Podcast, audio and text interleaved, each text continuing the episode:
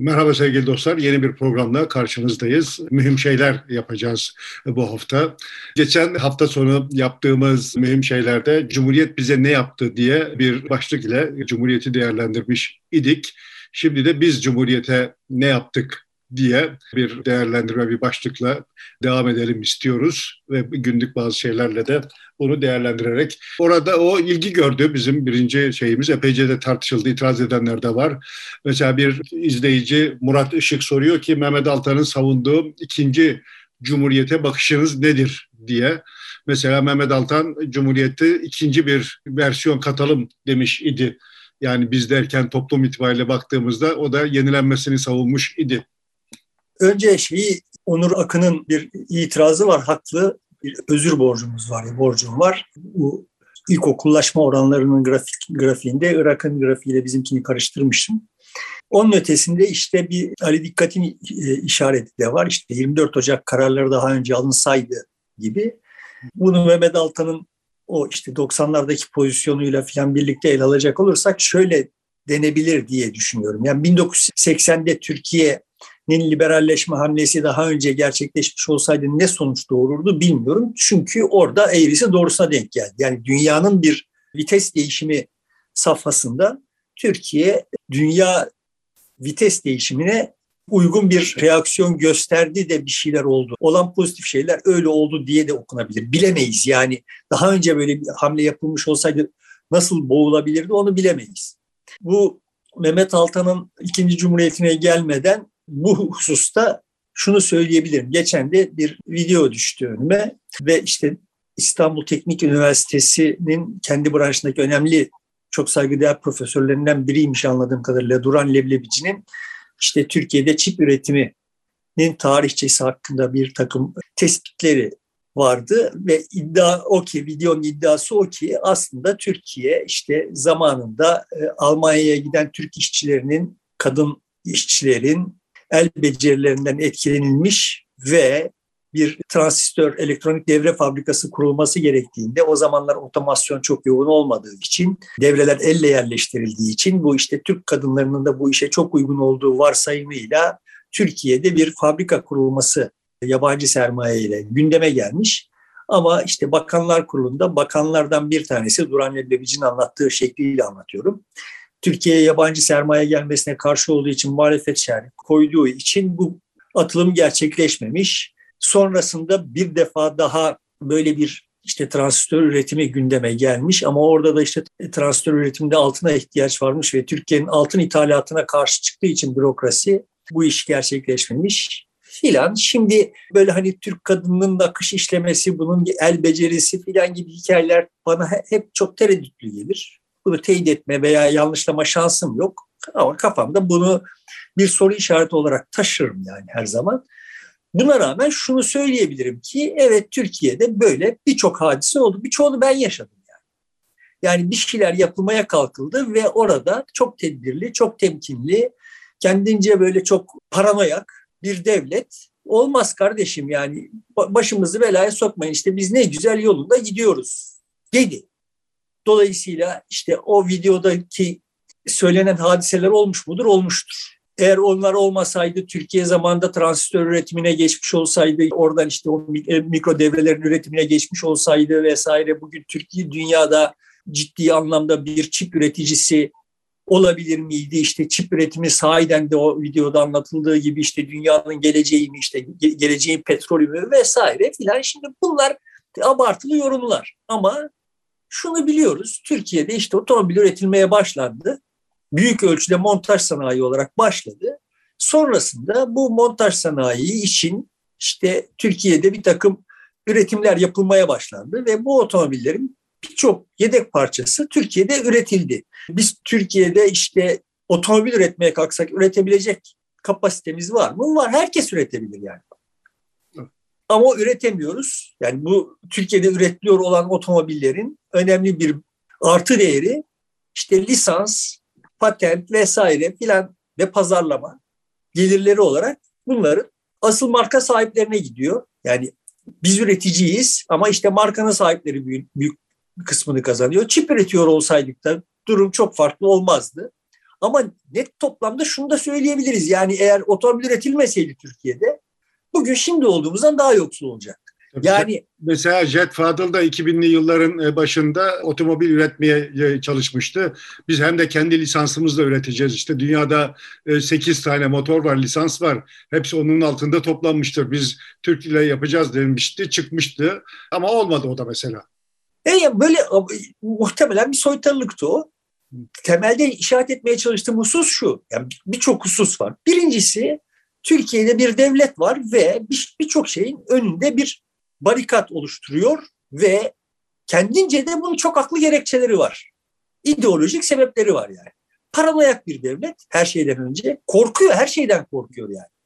Yani bu olursa benim başıma neler gelebilir diye böyle tuhaf tuhaf korkular üretiyor. Bir kere böyle her şeye mani olan bir devlet var. Bir tarafta bunu koyalım. İkincisi biz böyle işte kestirmeden çip üretimi yapıp çip üretim hub'ı haline gelip geleceğin petrolüne sahip plan falan olamayız. Otomobilde bunu olamadık. Yani otomobil ürettik. Onlarca yıldır üretiyoruz. Otomobil üretiminde çok ciddi bir emek yoğunluğu Türkiye'de yoğunlaşmış durumda. Birçok markanınki birçok başka ülkeye de dağıldı. Yani Almanlar Alman otomobillerini artık Almanya'da üretmiyorlar yani. Demeye çalıştığım şey bu. Ama bu işten parayı kazanıyor olan Almanlar. Asıl parayı kazanıyor olan Almanlar çünkü işin asıl kıymet taşıyor olan kısmı başka bir alanda, üretimde değil yani. Sanayi tarafında değil iş. Bunu da tespit etmemiz gerekiyor ama şunu da tespit etmemiz gerekiyor. Eğer o sanayi işte biz bir pay sahibi olmasaydık bugün olduğumuzdan daha yoksul olacaktık. Dolayısıyla eğer Mesela zamanında... 80'lerde tekstil üretimini Avrupa üzerinden başka ülkelere aktardı. Bundan en çok da Türkiye faydalandı. Başta Denizli gibi yerler olmak üzere. Çünkü bir know-how'u vardı zaten bir atölye biçiminde üretim vardı. Hızla fabrika üretimine geçti ve üretmeye başladı. Şimdi otomobilde arkasından geldi muhtemelen böyle.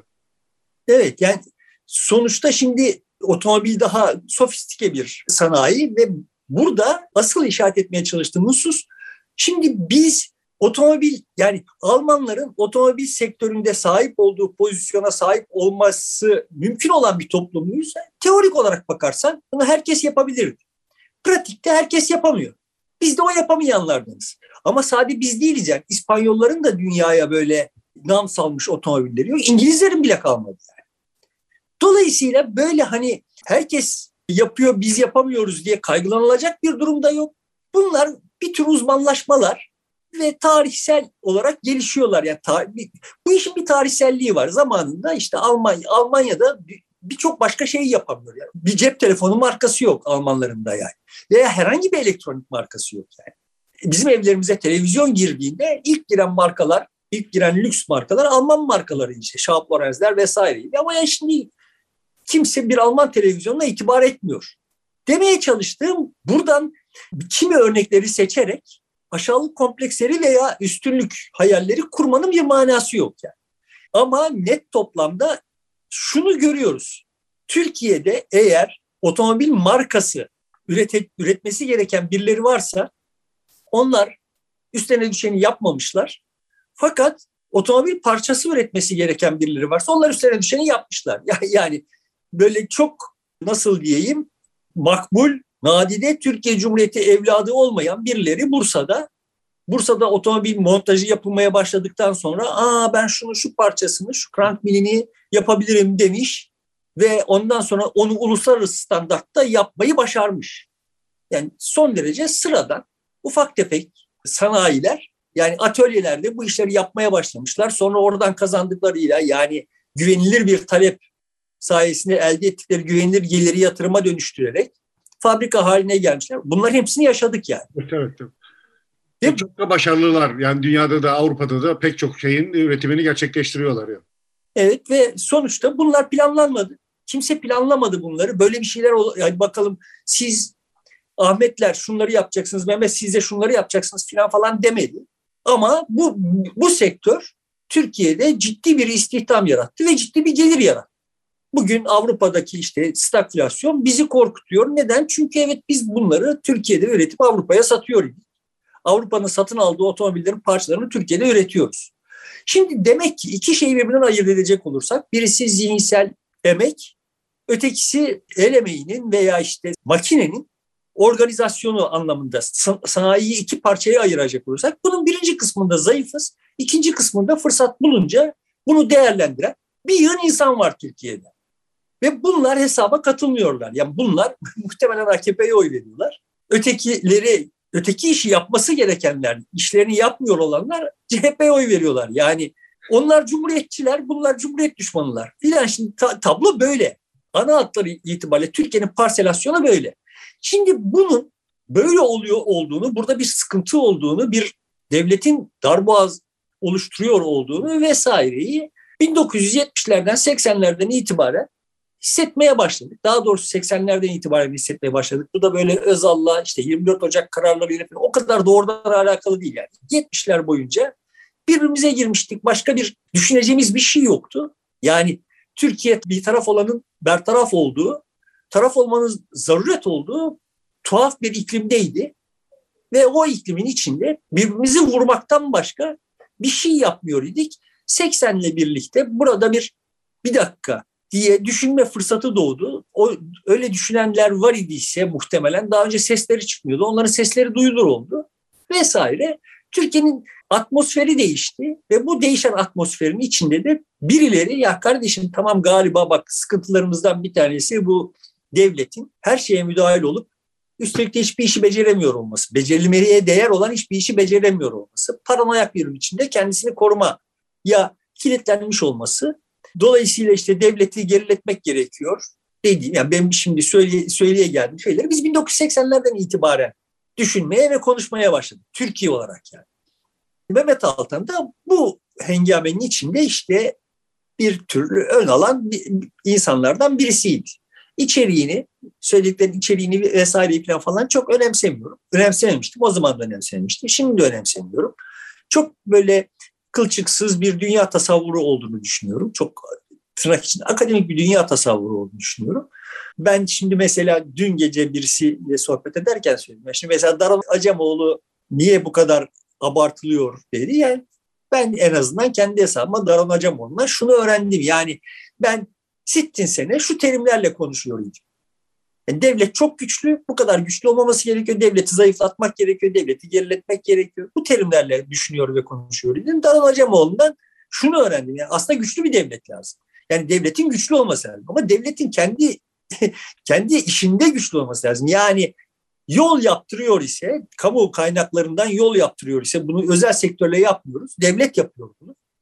Bunu bu yolu yaptırıyor ise yolun doğru dürüst olmasını sağlayacak kadar güçlü olması lazım. Yani orada böyle müteahhitler karşısında zayıf vesaire olan, olan bir devlet iyi bir devlet değil.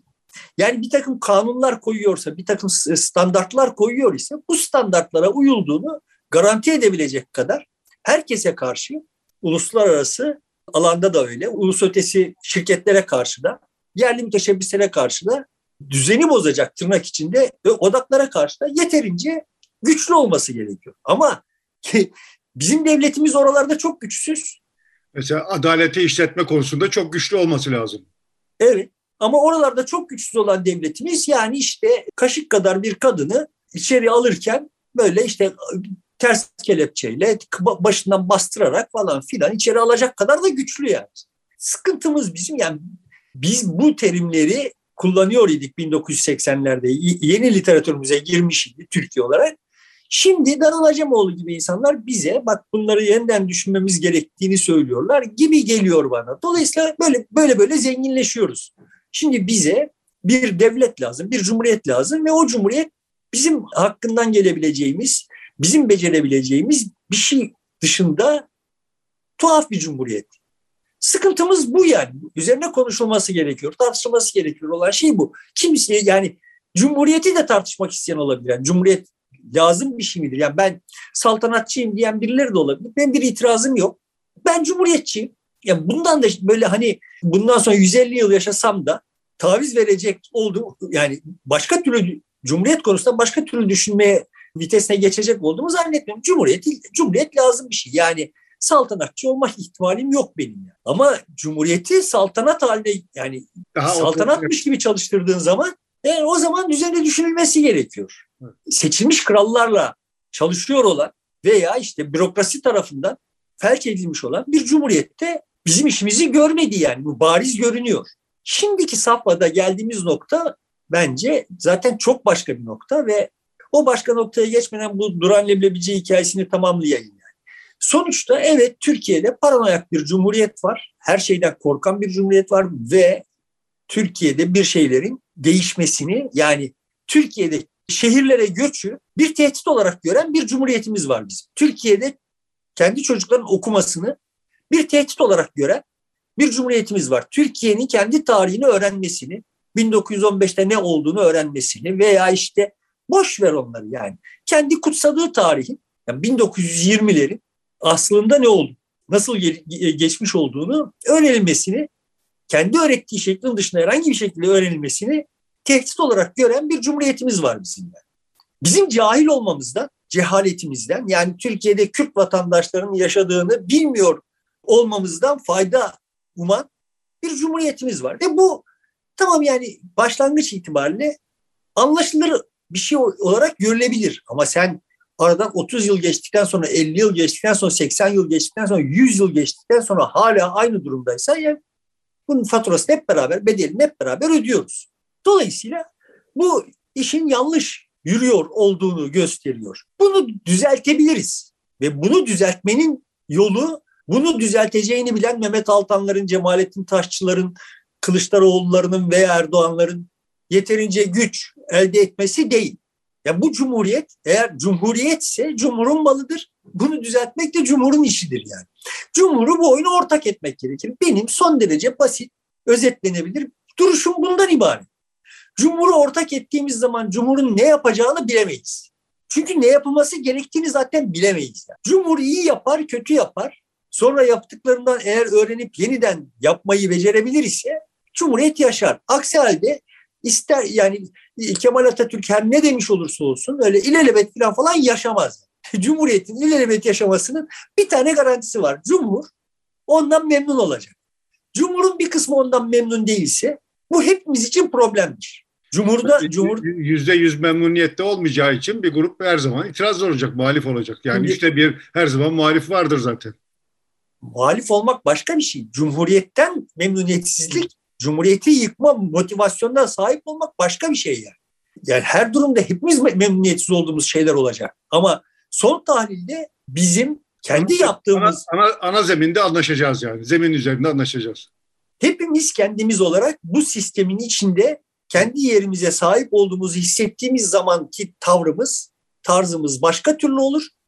Bu senin malın ve benim onda payım olma şansım yok gibi bir durum var ise yani sen sen düzenleyeceksin ben düzenlenecek ise benim tavrım başka olur.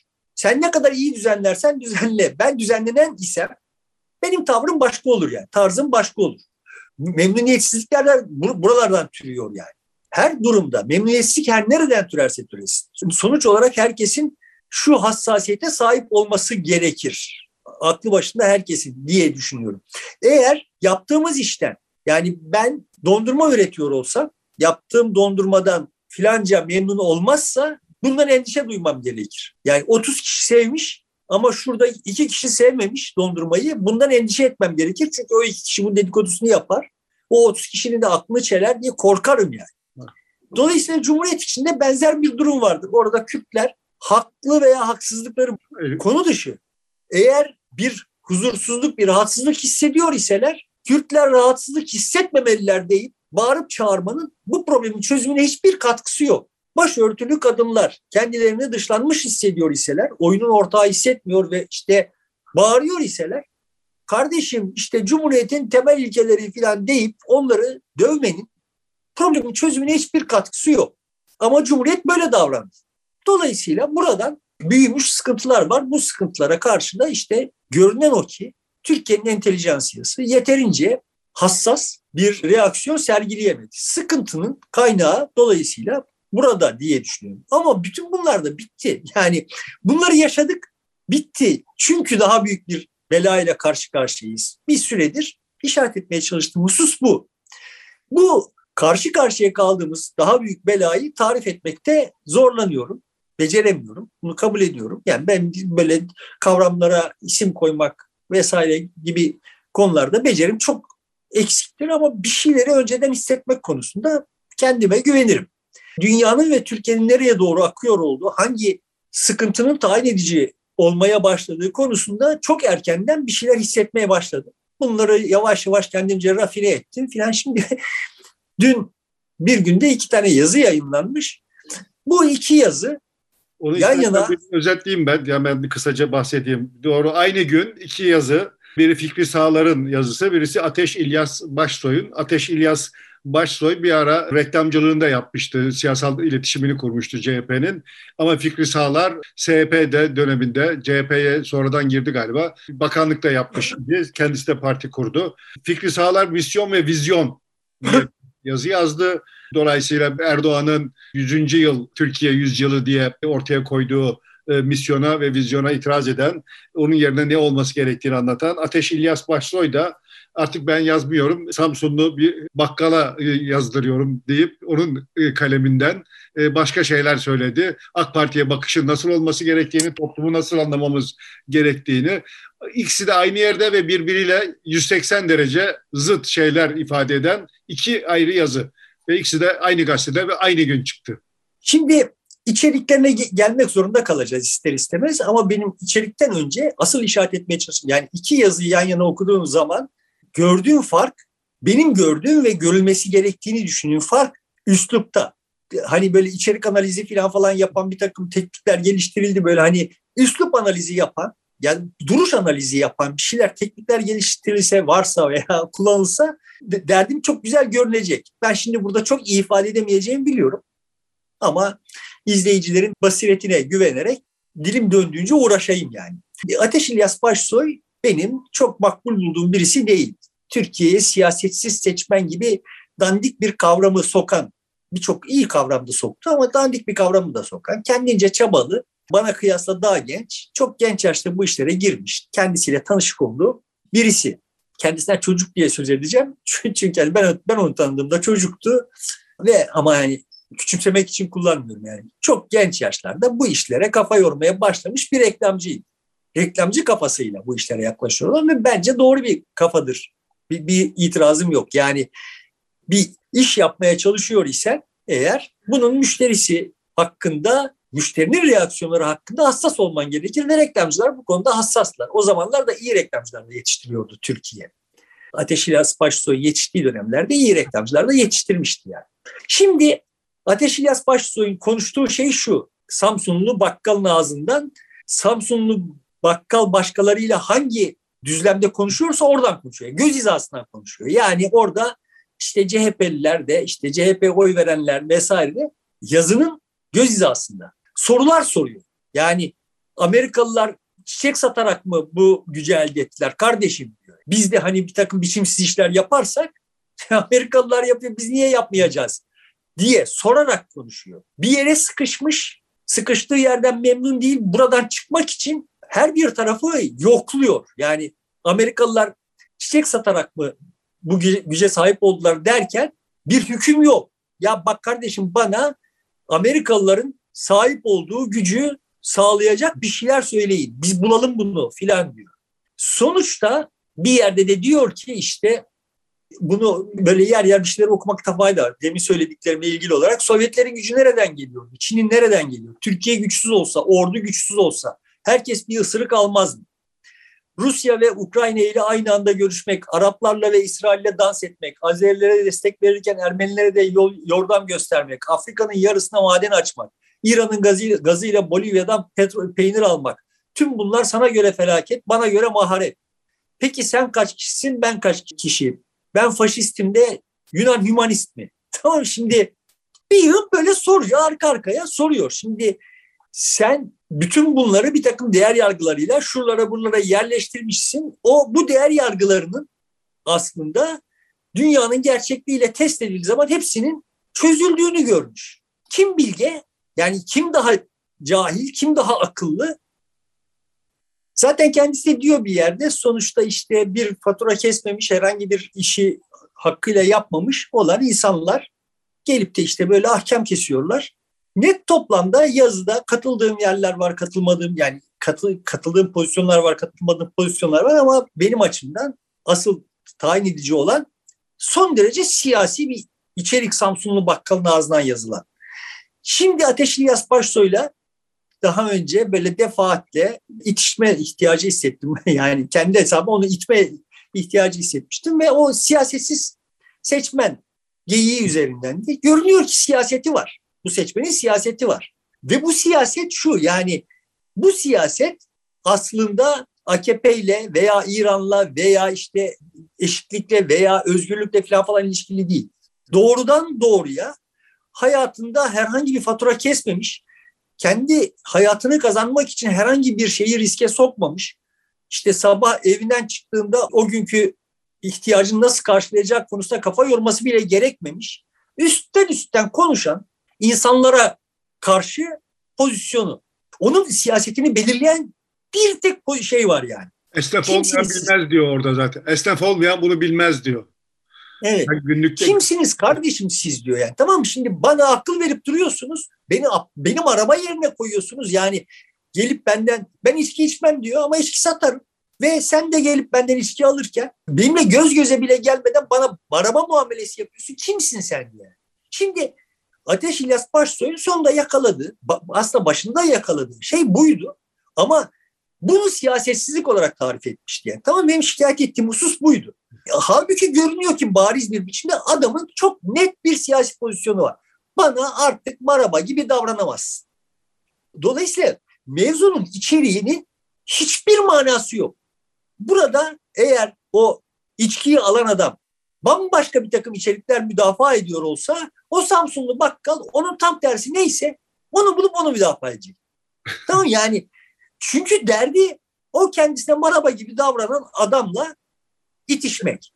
E yani şimdi tamam da kardeşim yani sen de fatura kesiyorsun işte bakkalda içki satıyorsun işte filan falanlar üzerinden Türkiye hakkında niye bu kadar hak sahibi olacaksın?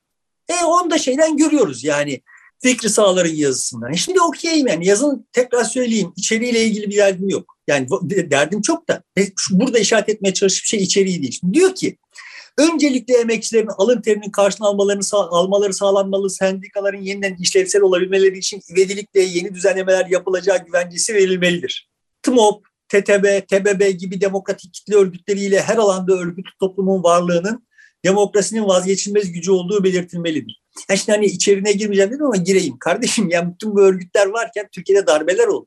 Demokrasi askıya alındı. Yani bunların herhangi birisinin demokrasinin güvencesi olduğu senin vehmin filan. Neyse bunları geçelim şimdi.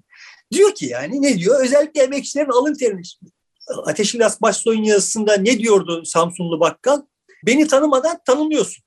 Evet tanımadan tanımıyorsun. Emekçilerin alın terinin karşılığını almaları filan falan gibi gel sendikalar yani hangi hangi dönemde hangi sendika hangi emekçinin hangi alın terinin karşılığı konusunda ne yapmış? Sonuçta sen bir takım hayaller kurmuşsun, sen örgütlenilecek ve bu örgütlenmeyle şunlar şöyle olduğunda sen Öyle olmuş mu? Ama meselemiz buralarda değil. Meselemiz şu. Fikri Sağlar'ın sorusu yok. Fikri Sağlar'ın sayısız cevabı var. Bu cevaplar tarih boyunca defaatle test edilmiş ve test edilmiş hepsinde çakmış. Bilimsel olarak baktığın zaman Fikri Sağlar'ın bilimle zerre kadar alakası yok. Ama bilim lafı da Fikri Sağlar'ların tek elinde. Neden bilimle alakası yok? Çünkü bilim dediğin her şeyden önce bir testtir. Bir hipotez öne sürersin bu hipotez işte test edilecek bir şey yoktur kafanda mesela. İşte zamanında bu son Nobel Fizik Ödülü'nün örneğinde görüldüğü gibi yani işte kuantum dolanıklığı konusunda matematik bir şey söylüyordu ve işte bunun ama test edemiyor idik. Ta 100 yıl sonra, 80 yıl sonra test ettik yani. Test ettiler ve bunun karşılığında Nobel aldılar. Ama bir test edersin yani. Şimdi bilim budur. Test olmayan hipotezler bilimsel değildir yani. Bunlar sadece hipotez. Ve böyle kemiksiz, kılçıksız, şıkır şıkır, kendi başına işte böyle çok şık görünüyor olan, dolayısıyla da şık çocukların şıklık ihtiyacını tatmin eden bir yön önerme. Geleyim yani şimdi. en ciddi takıntılarından birisi yani. Temel gıda maddelerinde üretici ve tüketici arasındaki dengenin oluşması, üretici maliyetlerin düşürülmesinin yollarının açıklanması, açlık korkusu içindeki yurttaşı rahatlatacaktır. Yani ciddi tarım ve toprak reformu gerekmektedir. Nasıl bir şeymiş bu? Planlı üretim, bölgesel mahsul çeşitlendirilmesi, tohum ıslamı, yerli gübre üretimi, doğa ve insanı kollayan tarımsal ilaç ve doğru su kullanımı, mazot fiyatlarının gemilerin düzeyine çekilmesi, köy tüzel kişilerinin yeniden ihya edilmesi köyde yaşamı kolaylaştıracaktır. Geldik köyde yaşamı kolaylaştırmaya. Derdimiz köylü köyünde kalsın kardeşim. Böyle bir uygulamanın başarısı tarımsal üretime devletin teşvikinin verilmesiyle mümkündür. Verilmiş bir devlet teşviki tarımsal üretime verilmiş defalarca ve bu teşvik her seferinde ters tepmiş. Yani ta tek parti döneminden itibaren tarımsal üretime verilen destek tarımda büyük ölçekli yani geçen program konuşmaya çalıştık. Büyük ölçekli üreticilerin menfaatine olmuş ve onlar da oradan elde ettikleri menfaatle gelip şehirde burjuvalaşıp sınav üretimi gerçekleştirmemişler. Çünkü dertleri güçleri işte orada daha geniş tarım işçisinin emeğini sömürmek olmuş. O devletin verdiği teşviklerden o tarım işçileri faydalanmamışlar. Bak yani bir hipotezimiz var ve biz bu hipotezle defalarca iş yapmışız. Dediğinizin tam tersi çıkmış yani. Ama dediğim gibi bilim deyince de kimseye lafı bırakmıyorlar. Olmamış kardeşim. Çünkü olmaz. Yani çünkü yol o yol değil yani.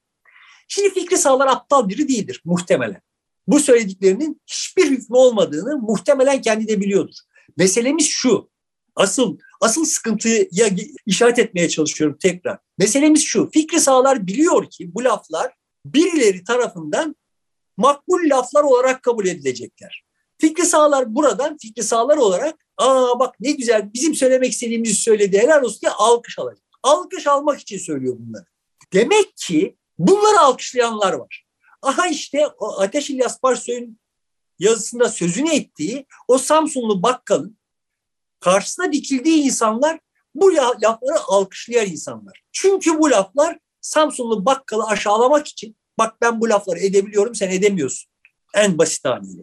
Ben ne kadar iyiyim neleri düşünüyorum sen haddini bil. Demek için kullanılıyorlar. Pratikte hiçbirisi çalışmamış. Hiçbirisinin bir, bir e, problemi çözmek için bir yaraya merhem olacak kabiliyeti yok. Ama bu tür laflar toplumu ortadan ikiye bölüyor. Tam ortadan değil. Böyle bir yüzde yirmi beş var. Hasbel kader bir pozisyon elde etmiş. Hasbel kader yani. Ve bu elde ettiği pozisyonda diğerlerine üstünlük taslamaktan başka hiçbir derdi olmayan bir kesim var ve o kesime karşı bunların şerrinden bezmiş. Yılan bulsa ona sarılacak ve yılan bulmuş ona sarılmış olan birileri var. Bunu biz şimdi ideolojilerle işte içerikle falan falan anlamaya çalışıyoruz ve beyhude bir uğraş. Yap, yapmaya çalıştığımız şey beyhude bir uğraş. Sonuçta bu kesim çok kaba, çok haksız, çok cahil tırnak içinde. Bunlar da cahil. Yani hepimiz cahiliz. Tekrar tekrar tekrar bunu söyleme ihtiyacı hissediyorum. Hiçbirimiz bütün hikayeyi bilemeyiz. Hepimiz hikayenin bir tarafıyız. Ama burada sahiden de hayatı güvencede olan tırnak içinde yani diğerlerine kıyasla bir hayat ne kadar güvencede olabilirse o kadar güvencede olan, düzenli geliri olan sabah kalktığı zaman akşama sofraya konacak şeyi bulabilecek miyim endişesi olmayan, devletten besleniyor olan, ağırlıklı olarak devletten besleniyor olan, dolayısıyla çok yüksek değil ama düzenli bir geliri olan bir kesim var. Hayatın gerçekleriyle hiç teması kalmamış durumda artık neredeyse. Ve bu kesim her sabah yeniden ümitle ve korkuyla boğuşmak zorunda olan yani bu insan ümitle korku arasındadır. Çok evrensel bir bilgi yani çok antika bir bilgi. Çok eski çağlara kadar gidiyor. Şimdi ne ümidi ne korkusu olmayan bir kesim karşısında ümitle korkunun arasında her gün o sırat köprüsüne geçmek zorunda olan bir kesim var. Bu dünyayı ırgalıyor bak artık.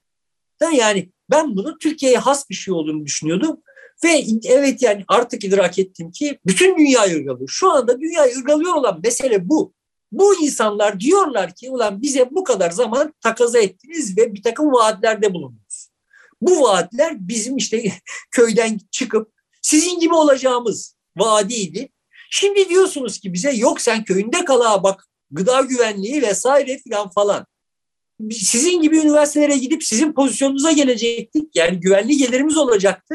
Şimdi diyorsun ki yok sen üniversitede okuma yani herkes üniversitede okursa olmaz ki diyorsun şimdi. Dünyayı ırgalıyor olan mesele bu. Ve bu insanları orada tutmanın artık yolu yok. İçeriğine geldiğimiz zaman mevzunun buradaki bütün içerik boş. Yani ekonomi bilgisi boş, siyaset bilgisi boş, sosyoloji bilgisi boş. Kocaman laflar. Hala işte şeyde diyor ya Ateş İlyas Paşa'da Sokrat'ın dandik dundik yani Platon'un Sokrat'a atfen söylediği bizim Sokrat'ın bildiğimiz dandik dundik demokrasi neden çalışmaz vesaire geyikleri üzerinden böyle Sokratlardan işte efendime söyleyeyim Platonlardan, Kantlardan filan bize bahseden, Hegel'lerden bize bahseden yani tamamı manasız, sayısız şeyi çok iyi biliyorum olan ama yani o bildiği çok iyi şeylerin hiçbirisinin dünyanın gerçeğiyle hiçbir alakası olmayan. Dünyanın bütün gerçekleri karşısında defaatle dökülmüş, dağılmış, dökülmüş olan şeyler üzerinden bir tahakküm kurulmaya çalışılıyor. Bunun sonuna geldik. İnsanlık olarak bunun sonuna geldik. Başka bir faza geçiyoruz. Bu faza geçişte bu cumhuriyetimiz bize sağlam bir zemin olabilir eğer doğru düz yeniden inşa edebilirsek. İkincisi mi olur, sekizincisi mi olur? Şeyin dediği gibi Ali Yaycıoğlu'nun dediği gibi version 2.0 mı olur? yani her ne olacaksa yani. Ama bize rektifiye edilmiş bir cumhuriyet lazım. Bunu rektifiye etmemiz lazım daha doğrusu. Yani ya, ilk söylediğim yanlış. Birileri bizim adımıza yapmayacak.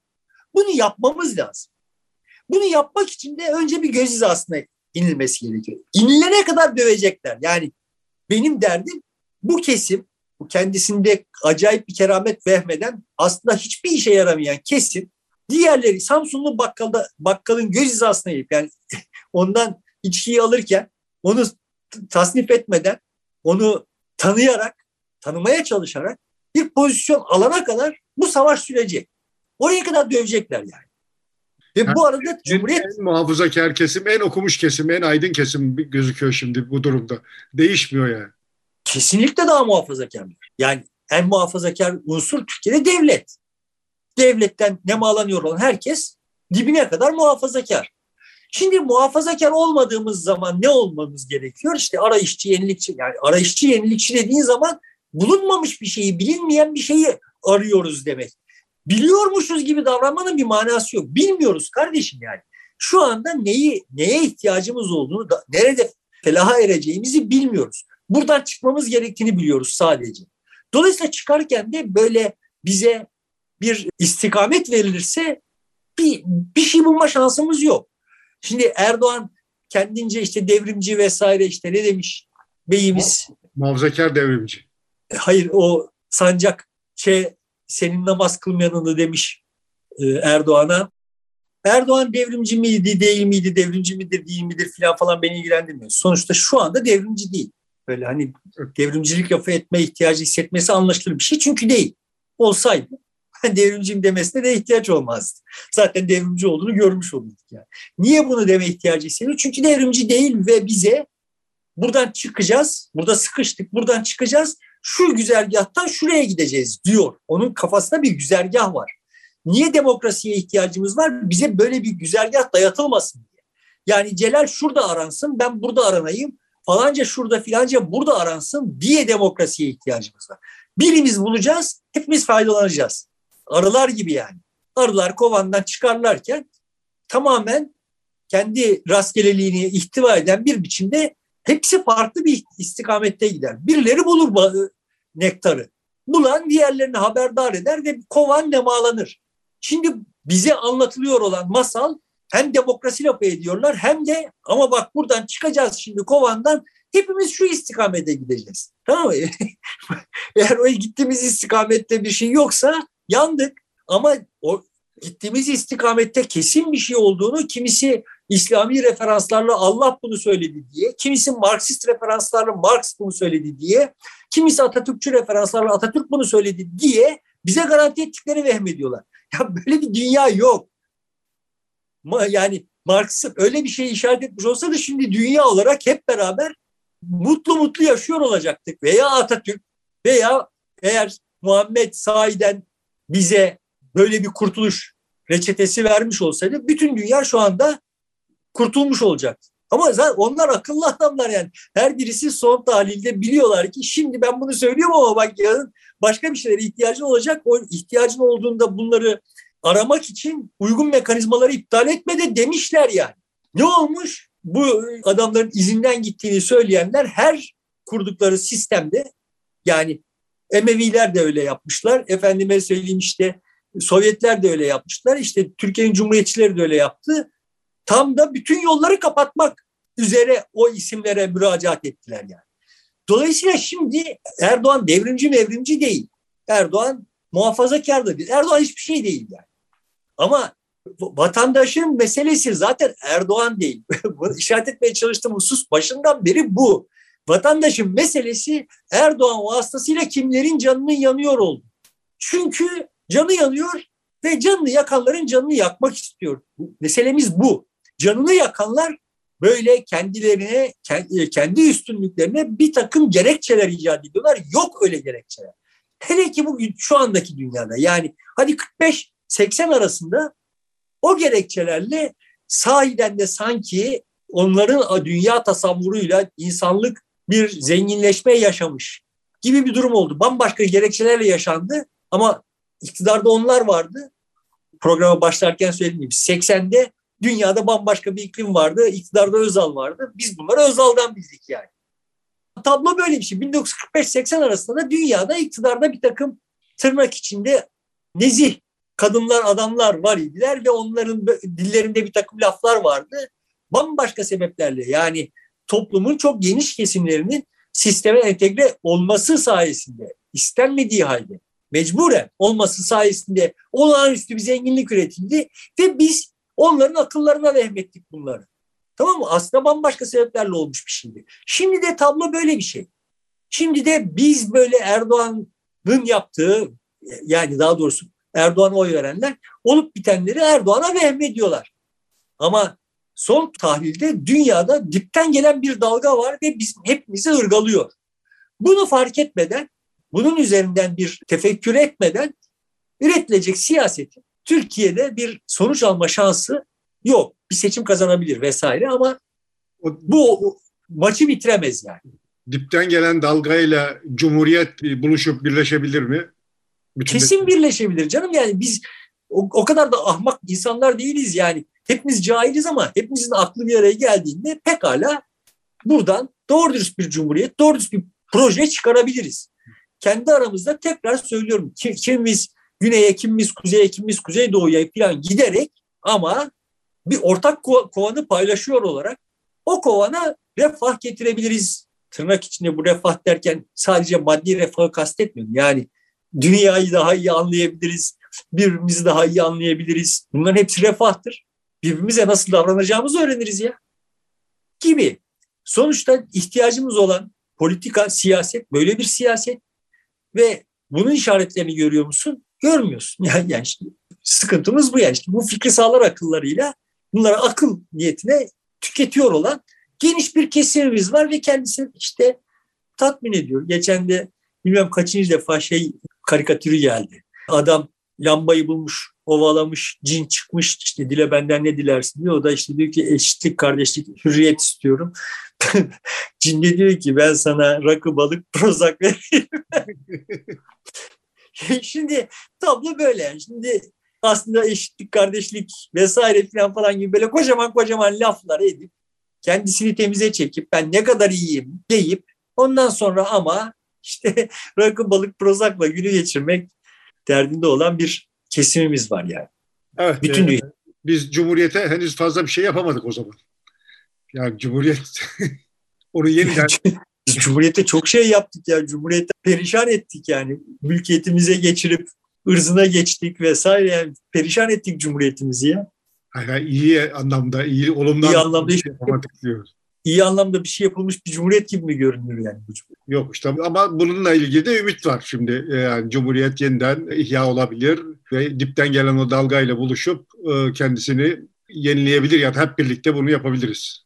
Yani şimdi bunlar şöyle iki ayrı tırnak içinde strateji olarak Evrimsel, evrimsel strateji olarak. Yani bir tanesi şudur. Sonuçta sen Cumhuriyeti doğru düz bir şey yapmayı akıl edip beceremezsen Cumhuriyet batar. Cumhuriyet batar ve bir şey çıkar.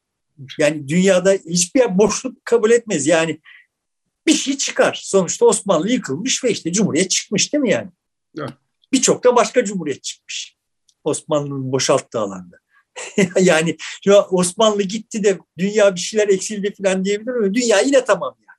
Cumhuriyet bir, bir strateji bu yani. Ölürsün yerine birisi gelir. İkinci strateji kendine iyi bakarsın. Efendim işte doğru beslenirsin. Doğru yerde bulunursun vesaire. Öğrenirsin ve hayatta kalırsın.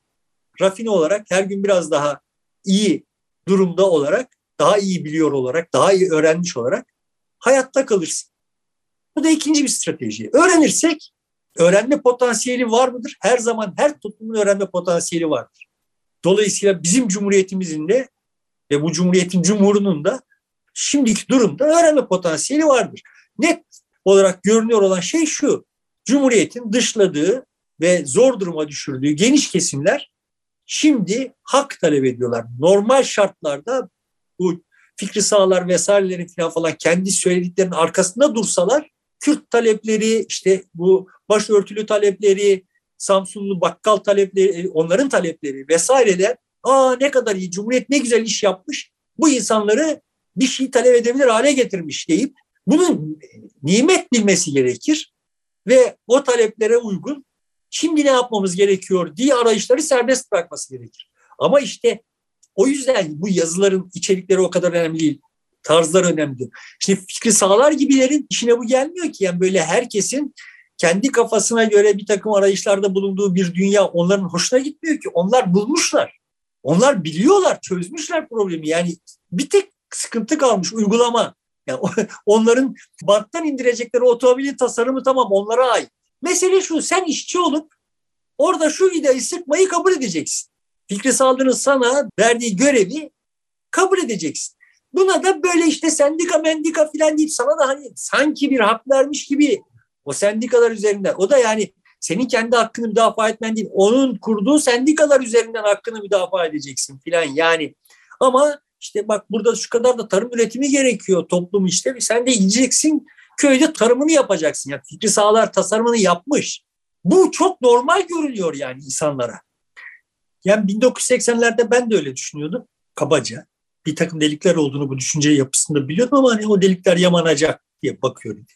Neydi yani kabaca? İşte bir akılla dünyaya vaziyet edilmesi gerekiyor. Bir nevi planlama gerekiyor ve işte bunun daha kapsayıcı olması gerekiyor filan diye bakıyor genel olarak yani gibi gibi yani bunun aydınlanma aklıyla malum işte böyle aydınlanma aklının diğer hususlarını da içinde barındıran dediğim gibi hani bana çok muhkem görünmeyen tahkim edilmesi gerektiğini düşündüğüm ama strüktür olarak kabul ettiğim bir yaklaşım vardı. Şimdi bu zamanla bunun bütün unsurları, bütün kolonları yıkıldı benim kafamda.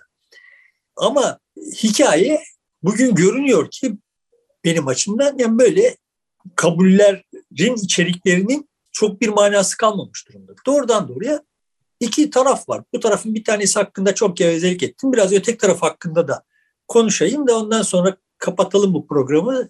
Yoksa internet bizi öldürecek yani. Şimdi Fikri Sağlar'ın yazısında yazıyı okuyoruz okuyoruz. Sonunda aslında hikayeyi görüyoruz yani. Fikri Sağlar'a neye içerlemiş? 29 Ekim'in arifesinde yani Atatürk'ün efendiler yarın Cumhuriyeti ilan ediyoruz lafını ettiği günün 99. yılında Erdoğan şöyle bir lansman yapmış. Lansman benim açımdan başından sonuna bir fiyasko. Yani serbestiyette de yazdım yani logosundan müziğine kadar her şeyle bir fiyasko. Ama şimdi burasında değil fikri sağlar. Bunu Erdoğan ötekilerin yapmış olmasında yani ya bu bizim cumhuriyetimizdi kardeşim. O kadar bariz görüyorsun ki yani neye içerlenmiş oldun. Şimdi bu bizim cumhuriyetimizdi bu dediğin zaman karşı tarafın seni dövmemesini beklemek neye yaslanıyor bilmiyorum yani. E karşı taraf eline güç geçince yumruğun üstüne bir eldiven giydire, giyebildiğinde seni dövecek. Eskiden nasıl dövmesine önlüyordun? Orduyu koymuştun oraya, yargıyı koymuştun. Şimdi ordu yok, yargı yok. seni dövecek. Ve hala ordu varmış, yargı varmış gibi bu bizim cumhuriyetimiz deyip durmak anlıyorum yani. Başka bir şey bilmiyor adamlar, kadınlar. Tamam anlıyorum da ya bak kardeşim böyle dayak yiyeceğinizi ve dolayısıyla cumhuriyetimizin de dayak yiyeceğini görmüyor musunuz? Yani ne, daha doğrusu ne olursa göreceksiniz. Yani sizin cumhuriyetiniz değil bu. Bu ya hepimizin cumhuriyeti ya da cumhuriyet değil. Maruzatım budur yani. Cumhuriyete biz ne yaptık? Bunu aldık fikri sağlar gibi aklı evvellerin mülkiyetine geçirdik yani. Konunun başlığına, videonun başlığına bağlayacak olursak. Şimdi bu dikiş tutmuyor artık. Dolayısıyla fikri sağlarlar dayak yerken biz Cumhuriyet'in dayak yemesine nasıl mani olabiliriz diye kafa yorsak yani onlar dayak yiyecekler. Onlar mazoşist bir biçimde dayak yemekten zevk alır.